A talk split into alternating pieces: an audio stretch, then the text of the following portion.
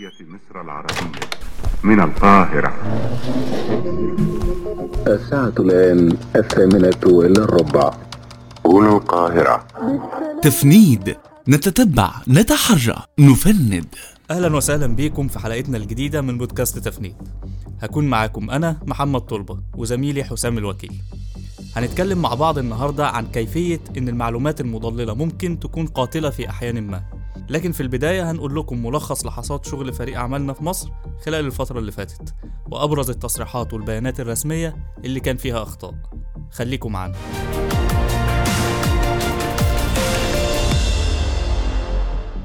أهلا بيكم من تاني. فريق العمل أنتج عدد من المواد المهمة خلال الأسبوع الماضي. من أهمها تصريح لمونجي بدر الوزير المفوض التجاري المصري السابق بالهند. خلونا نسمع قال إيه. نحن جميعا نعلم أن أوروبا نطلق علي يطلق عليها نحن لا نطلق يطلق عليها أنها القارة العجوز تحتاج إلى الشباب. مصر 60% من سكانها شباب. التصريح ده ما كانش الأول من نوعه. أكتر من مسؤول وشخصيه عامة رددوا نفس التصريح وكان اخرهم الرئيس عبد الفتاح السيسي يوم 28 ديسمبر الماضي. قال إن تعداد المصريين حوالي 105 مليون منهم 60% شباب. فريق عملنا تحرى حول التصريح ووجد إنه غير دقيق. لقينا نفسنا أمام تصنيفين لشريحة الشباب من حيث العمر التصنيفين نتيجتهم هتكون مختلفة عن تصريح الوزير المفوض وكمان تصريح الرئيس عبد الفتاح السيسي. التصنيف الأول كان من الجهاز المركزي للتعبئه العامة والإحصاء اللي عرف سن الشباب بإنه الفئة العمرية من 18 ل 29 سنة. وفقا لبيان صدر في اليوم العالمي للشباب. البيان ده كشف إن عدد الشباب في الفئة العمرية دي بلغ 21.6 من عشرة مليون نسمة. وبالتالي دول بيمثلوا نسبة 21% من إجمالي السكان مش 60% التصنيف الثاني أصدرته الأمم المتحدة ووصفتهم بأنهم الأشخاص اللي بتتراوح أعمارهم ما بين 15 و 24 سنة. لما نيجي نحلل الأرقام دي وفقا لبيانات تعداد السكان المصري هنلاقي إن نسبة الشباب اللي في الشريحة العمرية دي ما بين 18 و 19% من إجمالي تعداد السكان. يعني الخلاصة سواء اعتمدنا على التعريف المصري للشباب أو تعريف الأمم المتحدة هنلاقي إن نسبة الشباب في مصر لا تمثل 60% ولكنها في حدود ال 20% فقط.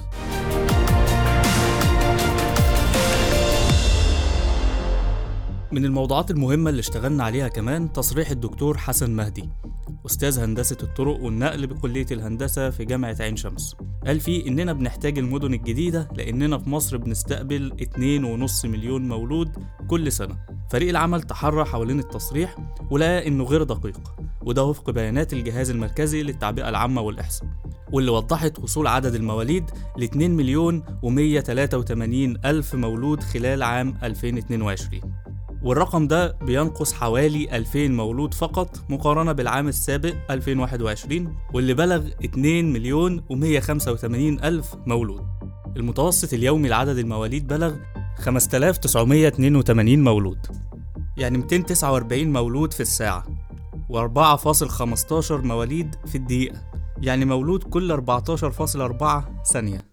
وفق بيانات مسح صحة الأسرة المصرية فمعدل الإنجاب انخفض من 3.5 مولود لكل سيدة سنة 2014 ل 2.85 مولود لكل سيدة سنة 2021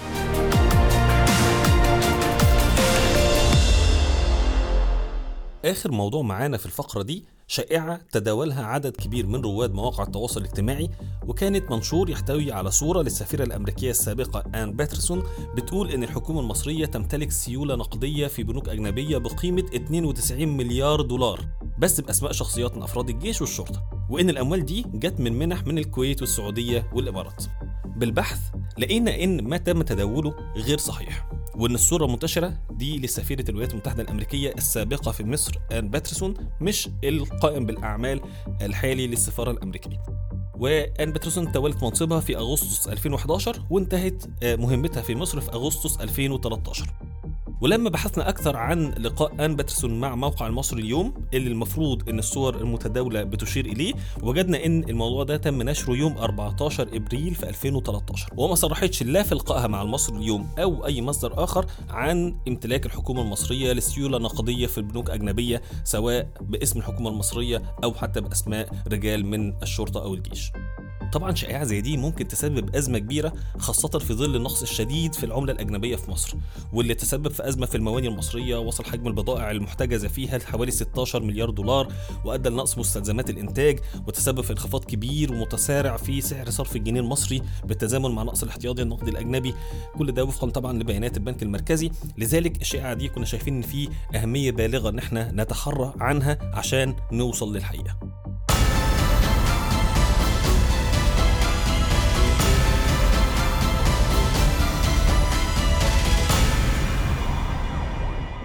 في ديسمبر 2021 بقرية الرشايد في منطقة جبالة التابعة لمحافظة بابل وسط العراق. دهمت قوة مشتركة من الاستخبارات والمهمات الخاصة منزل بحثا عن مطلوبين بيعتقد إنهم متهمين بتهم تخص الإرهاب. المداهمة دي نتج عنها قتل حوالي 20 شخص من عائلة واحدة بينهم أطفال داخل المنزل. بعدها القضاء العراقي وضح إن مخبر وهو ابن أخ لأحد الضحايا تقدم بإخبارية كاذبة نتيجة خلافات عائلية وأدلى بمعلومات غير صحيحة للأجهزة الأمنية وادعى وجود إرهابيين مطلوبين في المنزل. وللأسف حتى بعد الحادث كانت هناك معلومات مضللة بأن العائلة إرهابية ومتاجرة في المخدرات. الحادثة دي أشعلت وقتها مواقع التواصل الاجتماعي ودفعت الحكومة العراقية لفتح تحقيق عاجل في الحادث وتوعد رئيس الوزراء العراقي في الوقت ده مصطفى الكاظمي بمحاسبة الأطراف المتورطة في المجزرة دي والمضللين بشأنها. وفي فبراير 2022 صدر من محكمة جنايات بابل في جنوب بغداد حكم بإعدام ضابط برتبة مقدم في الاستخبارات في الداخلية والمخبر اللي قدم المعلومة الكاذبة. يعني الأمر وصل إنه ينهي حياة أكتر من 20 شخص بريء بسبب معلومات كاذبة أو مضللة دون تكلف عناء التحقق منها والتحري حول صحتها من الأجهزة المعنية. بعد الحادث ده المرصد العراقي لحقوق الإنسان أطلق حملة للتعريف بالمعلومات المضللة وتشريع قوانين خاصة بها المرصد بيعرف المعلومات المضللة إنها معلومات دون أساس من الصحة تهدف إلى تحقيق مصالح شخصية وإحداث أضرار نفسية ومادية في المجتمع. الحملة اللي أطلقها المرصد كان هدفها مكافحة المعلومات المضللة والحد من ضررها على المجتمع العراقي. بعد تشخيص اتساع ظاهرتها وتداولها في الأوساط الإعلامية والاجتماعية وبالأخص على مواقع التواصل الاجتماعي. وده بعد ما المرصد رصد تسجيل أكثر من 1800 خبر مضلل في أكتوبر 21 فقط وتحديدا خلال فترة بدء السباق الانتخابي وقتها. وده بيوضح وجود ضخ كبير وإغراق لمواقع التواصل بالمعلومات المضللة والخاطئة واللي ممكن تودي بحياة الناس أو تشويه سمعتهم أو تعريض المجتمع ككل لخطر ما ممكن إنه يتطور إلى صراع خاصة في بلدان بها أزمات وبيكثر فيها السلاح والانقسامات. وهنا نكون وصلنا لنهاية حلقتنا النهاردة. كنت معاكم أنا محمد طلبة وزميلي حسام الوكيل وبودكاست تفنيد.